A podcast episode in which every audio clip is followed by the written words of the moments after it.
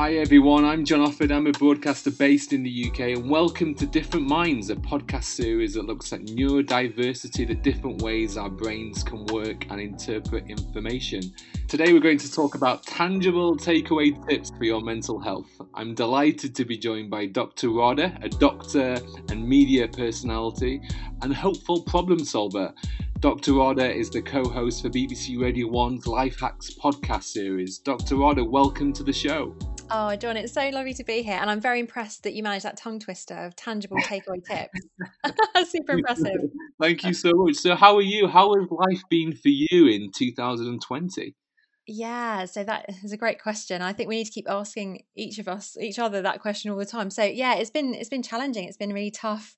I think just like everyone else, it's been obviously huge, massive changes. Um, sometimes I think that I sort of have realised and processed what's happened, and then I see you know people getting on a train with masks or i see hand sanitizer by a, a, car park machine and i'm like what's happened here? So i think you know it's been it's it's had its um, ups and downs. I think you know some of the ups have been very much working around sort of what helps me sort of sort of feel well and feel good um, but it has been really really challenging to get used to a whole different way of working and, and not seeing so many people because that's something that i love doing is meeting people and chatting to people Absolutely. Have you have you learned anything about yourself in particular during lockdown? Yeah, I've really. I mean, I had a I had a good a good idea before about what kind of strategies help me sort of stay mentally sort of well and emotionally well. But I think this year has really helped me clarify those either because I've managed to do them or because I haven't managed to do them.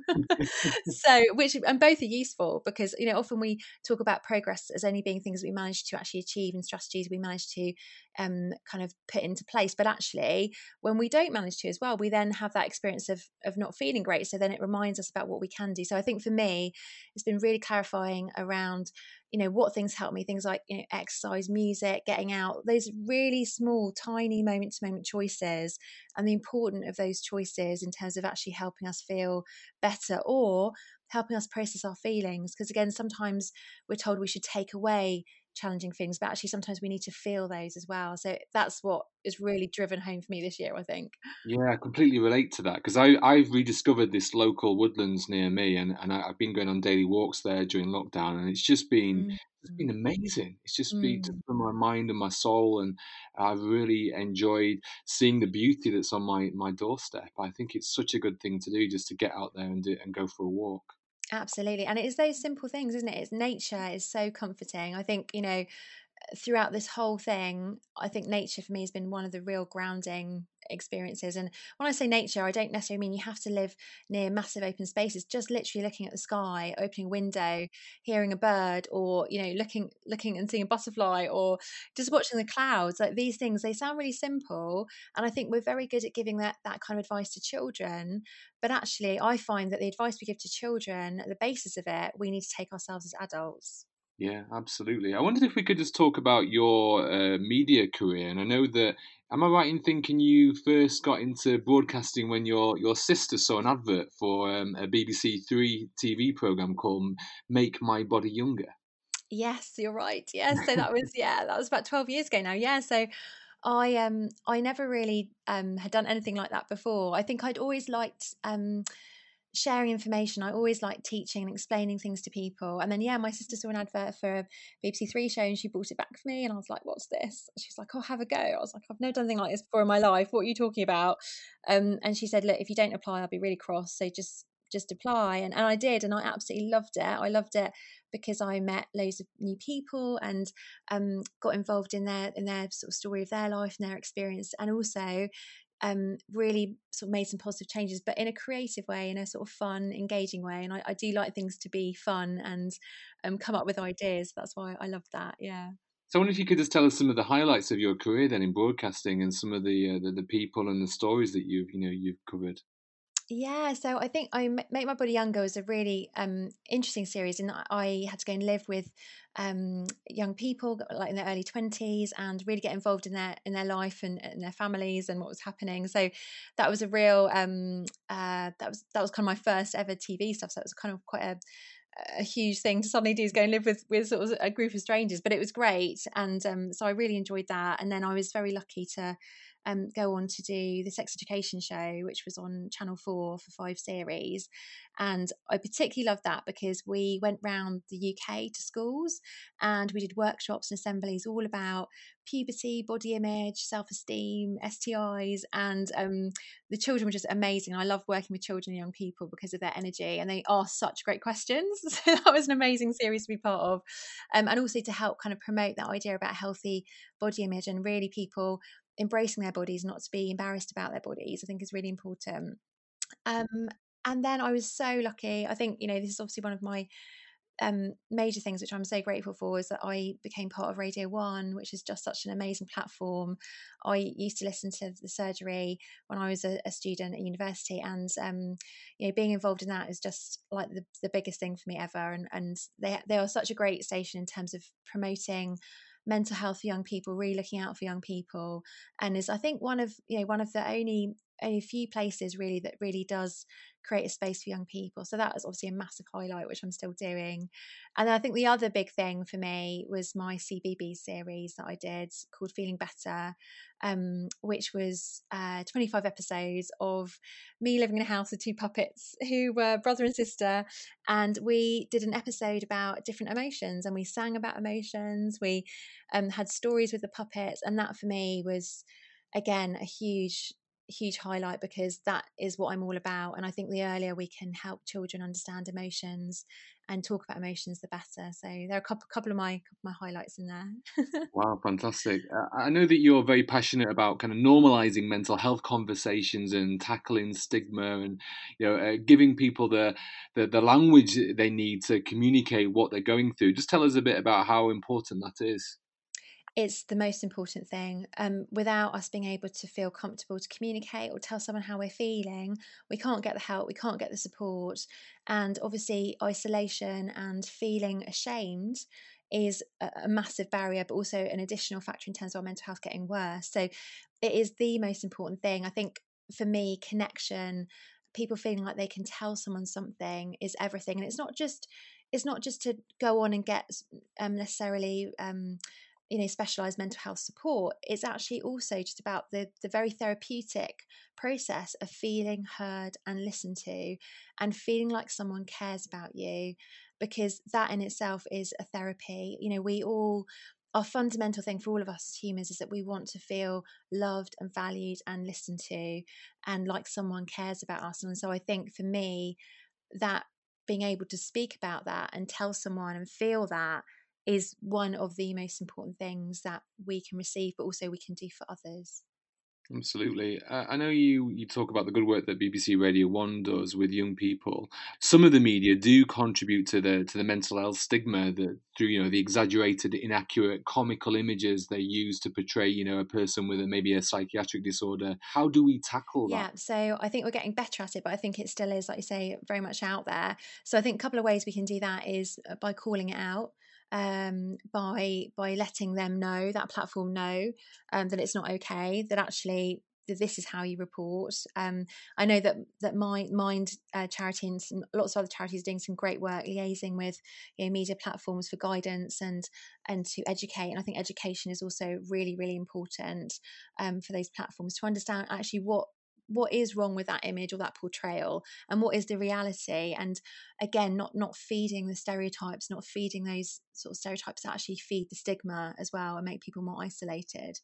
Um, and i think i think again the other thing is to really really important to balance that is to um, you know encourage more platforms encourage all of us to share those real stories those real portrayals those real human experiences of mental health conditions and actually what they are and what they look like. Because again, you know, every single one of us will know someone who has a mental health diagnosis. And even if it's not a diagnosis, we all, you know, at, at points in our life have had challenges with our mental health. So I think it's about balancing that with the portrayal of more real stories. So, so I know we're going to talk about tangible takeaway tips. There, I said it again. That got that in one. so You're really pushing me a lot there, John. so, what what are some more more tips then in terms of looking after your mental health and well being? Yeah, so I think sometimes we can make health and well being very um, ethereal concepts, concepts that are just out there. They don't really mean much. There are terms that are bandied about, and we're like, okay, I need to look after myself. But what actually does that mean? And I'm really keen on helping people work that out. So I think I think the power of habits and routine is very important here. So, for example, um, working out what things work for you when you're, you know, having a bit of a difficult day or a bad day. So, you know, literally writing down a list. What do you notice about yourself? Is it is it exercise? Is it nature? Is it music? Is it journaling or writing? Is it talking to somebody? Um, is it having space yourself? Literally trying to understand and tap in, if you like, to you know our sort of software how do we work? You know what works for us and every single person will be different but we very rarely stop and reflect on actually what helps us specifically. So really starting to get familiar with those strategies around what helps you and in what mood and when and when to employ those. I think two other things for me are sort of self awareness. So, starting to really be aware of your thoughts, your thought patterns, and how you're feeling inside yourself not to judge that and push it away, but just to start noticing. And then, then with that noticing and that self awareness, you can then take those steps towards that strategy, if you like. And the other really important thing, the third thing I think that helps a lot of people, including myself, is to recognize the power of choice and decision making. So, in each of those moments, when you're feeling a certain way or you're feeling a certain emotion, to stop and think, okay, I've noticed this thought or feeling. I now have a choice. What what can I do to help myself feel better? What can I employ? What strategy? And then move on to those strategies. I think those three things, in very basic, simple terms, hopefully will help people feel better in their day to day lives. Definitely. Is there any truth in that actually being creative is good for your well being? Absolutely. And I think we you know there's there's lots of sort of um, research that's coming out i think there's a lot more research on its way and i think we're all becoming a lot more interested in that and i think that's fantastic because we've forgotten i think all of those um, outlets for our, our mental health. You know sometimes we've become a little bit too segmented in our approach to our well-being. So yeah being creative is is fantastic. You know it's a chance to express yourself um, get your feelings out take your mind away from you know challenging thoughts or feelings um, and also just a way to connect with other people you know a way to socialize build your self-esteem and confidence. And i think we again have really not focused enough on all of those things like self-esteem trust in ourselves and confidence when we're doing a creative project. You know really creativity i think is it's sometimes people think it's about being an amazing artist. Oh i can't be creative. But creativity is more than that. It's just about expressing who you are and that's in lots of different ways. Uh, the term social prescribing does that mean anything to you? Yeah, absolutely. So it's it's a concept which is starting to become much more part of um, you know, GP practice and, and health practice in the UK, and I think it's a great move forward in terms of prescribing, like you say, different activities, art, gardening, nature, volunteering for health and well-being. Um, and I think it's, I think actually, in my view, I think it's the future of where our sort of health and well-being um, system is going to. That's not to say we forget the other side of things, obviously like medication and and all of the things that we are more familiar with. But it's about um, those two things. I think complementing and helping each other to help people with their mental health and well-being. And what would you say to anyone that's perhaps got a friend that's going through a, a tough time at the minute and they're struggling with their mental health? Often, you know, I find when a friend is struggling, I, I just listen and I don't really need to, you know offer loads of advice. Can you relate to that? Oh, totally. And I think you, are a very good friend if you do that because I think sometimes, you know, we when people tell us something they're going through, um, and this comes from a place of care, but we we want to fix it. We want to rush in and give advice and tell them what to do and you know make them better because it's it's hard for us to tolerate watching someone we care about going through something so difficult. We want to make it better for them, and I, I think it's very important to sit and realize, you know, that that reaction in ourselves because then it becomes about you and not about them so i think you're absolutely right i think the most important thing is to is to be still be calm be quiet really listen um asking questions i think is very helpful because that helps someone formulate a process or a decision in their mind a little bit like coaching if you like rather than telling them what to do you ask them questions so they can formulate their own ideas um, but i think the most important message is like you say to tell them that you're there for them and ask them what they need.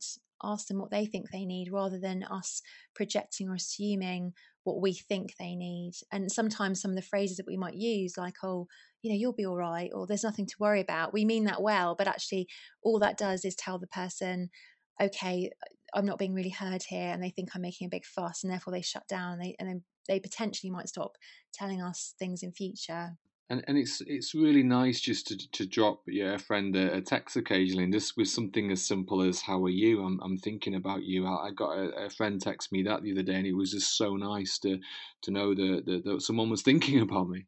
Exactly and it's very similar with I think that happens a lot with bereavement. I, I know a lot of friends who say to me, "Oh, I don't know what to say to them," and I just say, "Well, just just send them a message saying you're thinking about them.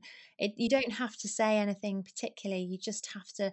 I think, like uh, going back to what we said earlier, I think when people feel cared for, it's so so therapeutic and that's what we all look for is just that someone cares about us and we matter to somebody. We talked about covid-19 and, and obviously that's an ongoing thing and is going to be here for a long time to come and uh, and obviously we're easing lockdown now uh, we're recording this in august 2020 what do you think the impact is going to be on on society as a whole in terms of mental health going forward for the rest of this year and next year yeah, I think we have to be very, very careful that we are supporting people because I think, you know, at the beginning of this, perhaps some of us thought, or all of us thought, myself included, oh, maybe, you know, this will be a short thing and, you know, we can, um, you know, eliminate the risk totally and we can stay at home and it will, it will be over soon. And then I think very, um, quite soon we started to realize that wasn't the case and it was going to be f- for the long haul. And I think that in itself is difficult to deal with. So I think, you know, we need to be extra, extra um, supportive. We need to be focusing on that as a priority. You know, it's a, a perfect storm in terms of you know mental health deterioration, uncertainty, you know people losing their jobs, potentially their homes, um, you know illness, you know, bereavement, um, you know change in your lifestyle, extra pressures. I mean, every single area of our lives potentially is affected, and different people are affected in different ways, um, some more than others. So, you know, I think it's even more important, particularly I've been thinking coming into the autumn and winter when, you know, the light is going to be going um, quicker in the day, it's going to be darker and colder. This is when we really, really need to pull out all the stops in helping people think, okay, what can I do day to day to help myself feel better? Who can I talk to? Who can I support? What are the things around me, or who can I reach out to to help me with my mental health? Because you know, we've just seen it lately, haven't we, with the students and their exam results, A levels and GCSEs. Know, it's it's all of this uncertainty all the time makes us very hyper vigilant. We're looking around, what's going to happen next? We need to really employ very basic strategies like breathing, meditation, grounding, exercise to really help us just go from day to day and really keep our feet on the ground, I think. Yeah, definitely. Really good advice there. Thank you. I, I wanted to ask you a question about neurodiversity. So, obviously, my podcast series is exactly about that and the different ways that our minds work. And essentially, neurodiversity, as you know, is a concept where neurological differences are to be recognized and respected as any other part of the human condition. And that, that could be those people that are labeled with dyspraxia or dyslexia or ADHD or you know, be on the autistic spectrum or even Tourette syndrome. And, and, and what are your thoughts on that term? Because it's a relatively new term, and I feel that it's interesting where that's going in, in that we are recognizing as a society that it's okay to be different and, and we're actually celebrating our differences moving forward. Uh, do, do you find that term neurodiversity helpful? I think it's really helpful because, again, it helps focus people's minds on the fact that we are all different. And, you know, that sounds, again, that's a very sort of simple and it sounds like an obvious concept, but you know, in society, we do tend to you know, put people into boxes, you know, try to um, put people into a sort of space where they felt they have to be like everybody else in lots of different areas of our life and particularly you know in how we think and how we behave in in our in our life paths our life's journeys what we should be doing at a certain age and you know what our life should look like and and that is that they are huge constraints and again they they sort of suffocate people's opportunities their potential you know how happy they can feel and how happy they can be uh, but i think neurodiversity is is an excellent term because it really helps draw attention attention to that and it really really celebrates i think like you said that we are all different and we can we all bring different things to this life and our society and we need all of those things and they are all very very valuable. They're just as valuable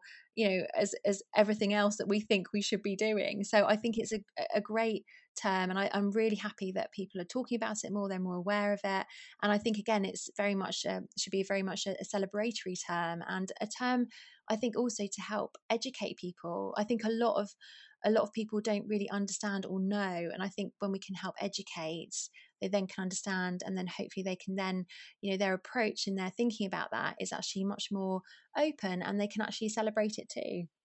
Absolutely, and, and so often in society, you know, especially with people that are on the autistic spectrum, you know, in, in the past we would say that that's a condition that needs to be treated, and you know, these are people that need to fit into you know a neurotypical world but actually it could that's just you know why why why is society geared that way that everyone has to fit into a neurotypical view of seeing things? And actually it's about everyone working together and understanding people people think and behave differently because their their brains are wired differently but that's okay. It's not it doesn't mean that they uh, you know need treating or anything. It's just that we need to um, understand that people communicate differently and, and express themselves differently and we should allow we should provide support systems so that we all can work together. Absolutely. The, the world would be a very boring place if we were all the same. So, you know like you say it's, it's a very strange thing isn't it? And i think um I think you know I, I, wonder if it goes back to that concept of sort of you know people wanting to um, sort of feel like they belong. So they make this kind of thing where they say, "Well, we should all be like this," you know, we should be part of the part of the tribe, so we don't feel left out. But actually, when we embrace the whole the whole lovely, beautiful uh, spectrum of all of us as human beings, then we are a stronger tribe, and we are a tribe that has many different skills and many different talents that all complement each other and make all of us, I think, stronger. And I think also this, you know, this um, this year has has brought a lot of those things up, hasn't it, around society, around different um, different groups who don't feel heard and don't feel recognised. And again, it's I think there's an opportunity here to bring us all much more together and really to try and um, try and just make our society what it should be, which is a kind society, a connected society, and one that values every single individual for who they are and not trying to make them into anything that, that we think they should be. Absolutely. I don't even know where that concept has come from. It's a very odd concept. Just thinking about your younger self, uh, uh, what advice would you give to your younger self if you had the chance? That's a really good question. I would say just just chill out, just, just relax a bit more. um, um, I mean, I, you know, classic thing is say, "Oh, don't worry," uh, but I mean that's not very helpful advice, isn't it? As, as we've just said a few a few minutes ago. But I, I would say, you know, try not to try to to go with the flow a bit more. Um, uh, trust yourself a little bit more that you will be able to cope with different challenges, and um, try to let go of that of that need to feel sort of in control and safe about everything because actually it's a it's a total illusion anyway that we can control everything focus more on what we can control, which is how we're thinking, how we're feeling, and what we're doing with that, because that's in our power and that's a big thing. Absolutely. And again, just to summarize, what would you say to anyone listening that was struggling and, and, and wanted to try and find some support? What, what would you say to them? I would say you're not on your own. There are um, millions, if not billions of people around the world feeling how you felt or have felt like that at some point. So you're not on your own. There's nothing to be ashamed of. And I would say, please let someone who cares about you know how you're feeling because they can help you get the right support. And also that, you know, you can and and will feel better. Um, it's sometimes very difficult to feel like we will feel better when we're going through a very difficult time. Um, but I think it's very important at all times, but particularly this year, to to hang on to that sense of hope. You know, sometimes when I talk about hope, people are like, "Oh, that's a hope is a very you know it's, it's very unrealistic." I'm like, "No, no, no, no, it's not unrealistic. It, it's very realistic because hope is a thing that it gets you started, initiating something like asking for support. It keeps you going when things are tough, and more importantly, it helps find a solution and a way forward. So I think even though this year's been very difficult to try and see the sort of the, the, the light at the end of the tunnel, you know, there will be one. And I think it's very important that we try and cultivate hope and things that we are um, that, that that can and will be possible in the future in our day to day lives as well. Thank you so much for speaking to us today. It's really what you've had to say is really insightful and helpful, and I really like what you said about the power of habits and well-being. You know, in terms of activities in our daily life, and uh, yeah, I definitely will be taking away lots of uh, you know useful tips from today's chat. But I really appreciate your time. Oh, thank you, John. I've loved it. Thanks so much.